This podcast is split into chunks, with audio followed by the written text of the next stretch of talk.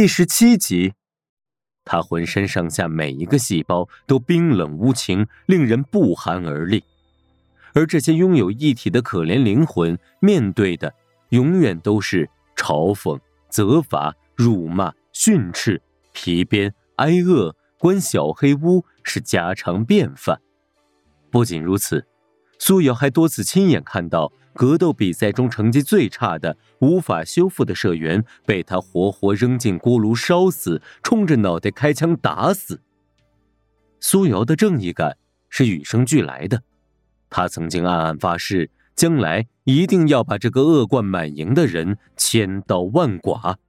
尽管苏瑶因为异常优异的表现，几乎没有受到过什么责罚，苏瑶曾经有几次机会杀掉师傅。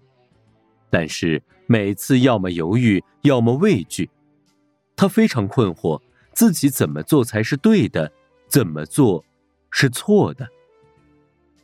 头牌猎人的封面是双手举着一颗头，而石木社的标志是一只没有头的猴子。素瑶现在想起来了，石木社和头牌猎人的本质一样。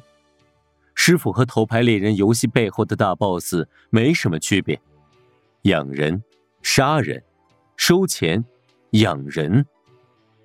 苏瑶从师傅那里逃跑出来的时间不短了，他知道师傅早就想把他碎尸万段了。大师兄曾经虚报师傅的死讯，想骗苏瑶回去吊唁，后来又耍很多花招，希望苏瑶能够浪子回头。苏瑶曾经每天被石木社的脑意识通信折腾到几乎精神崩溃，但随即苏瑶的大脑开始主动抑制这种信息。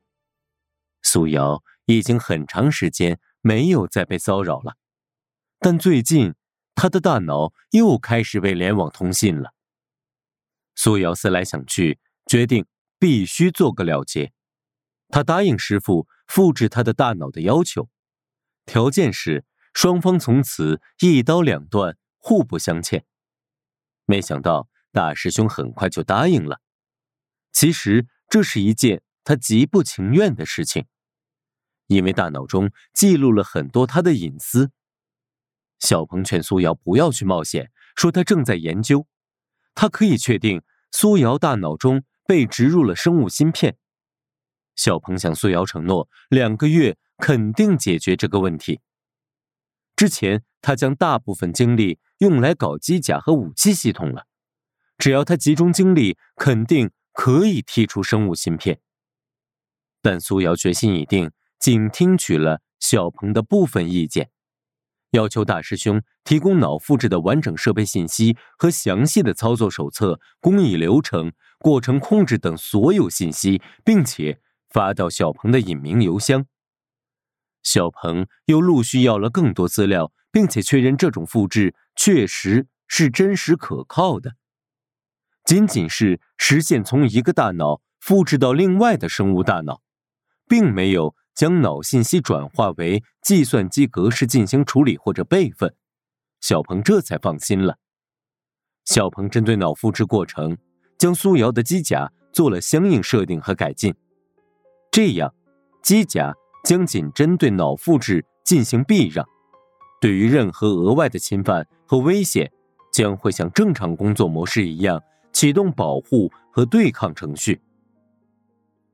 苏瑶按照约定来到了他度过了六岁到二十岁，和其他兄弟姐妹们一起受训、一起成长的石木社。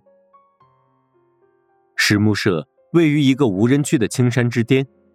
虽然在两千多米的高空，但是这里四季如春。已经晋升为副社长的大师兄正站在门口等候。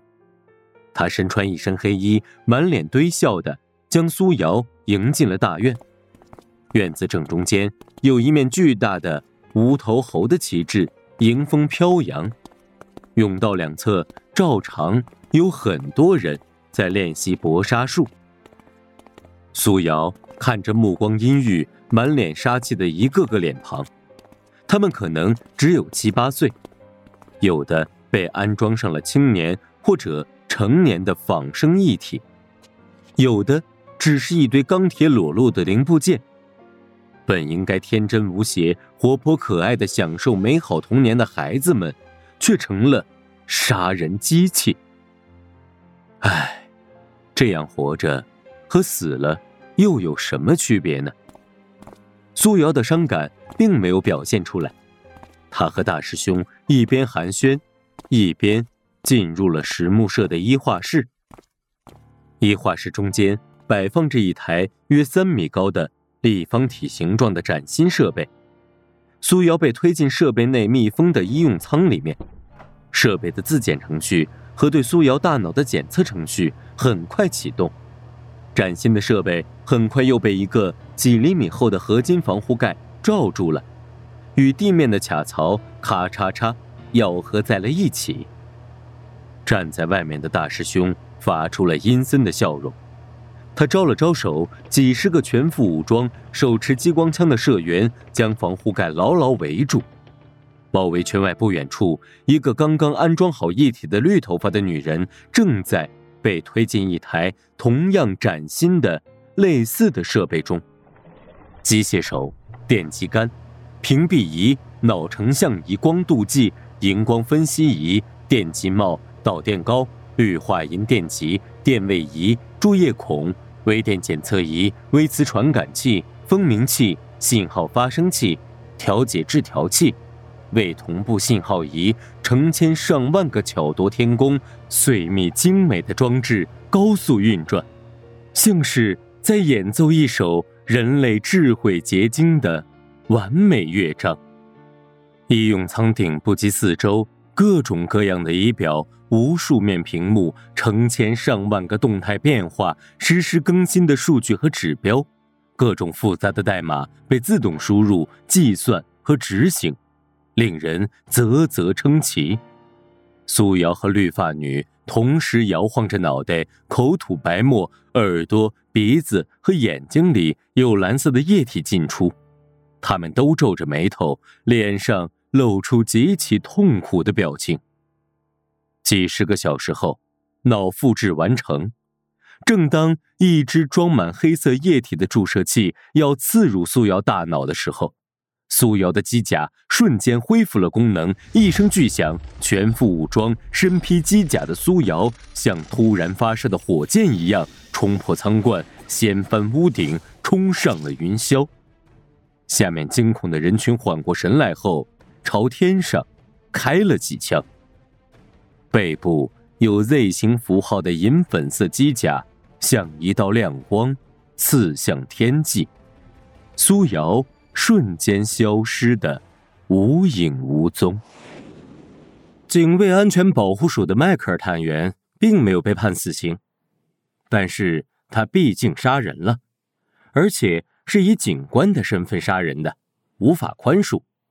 最后的判决是终身监禁，并且没收所有个人财产，免除一切公职。迈克尔提出希望余生继续发挥自己所长，在监狱里以义工身份协助办案。这项请求获得了批准。一日，迈克尔告诉苏瑶，最近有一种名叫“蓝色魅剧”的毒品快速泛滥。已经成为多个地区最大的治安隐患。蓝色魅剧呈粉末状或液体状，几乎在所有饮料中保持成分稳定，不会改变其毒品效果。这就使得查处工作变得异常困难。城区因为吸食这种毒品造成的治安案件已经超过二百起，虽然偶尔能抓到一些小毒贩。但却查不到贩毒集团中高层的任何线索，警卫安全保护署对此一筹莫展。当晚，苏瑶和小鹏去了空中酒吧一条街，这条街道位于东部娱乐区的二百一十米高空，与巴比伦空中水上乐园毗邻。他们随便选择了其中一家，这家酒吧所有的建筑和设施是完全透明的。四层高透明的玻璃，伴随着五彩的灯光、热闹的人群、劲爆的演出，让人禁不住心血澎湃、躁动不安。第一层，今天有免费的外星生物展览，主要是为了吸引客户眼球。正在展出的是拥有四条长腿、上半身是南瓜状的一种食肉动物，被关在一个巨大的玻璃缸里面。它的四只眼睛能同时看四个方向，一旦发现猎物，四条腿中间会迅速甩出一条带刺的尾巴。第二层。是都穿着泳装的帅哥靓女，他们端着酒杯走来走去，互相搭讪。第三四层则是更加开放，每一层价格和消费自然也就不一样。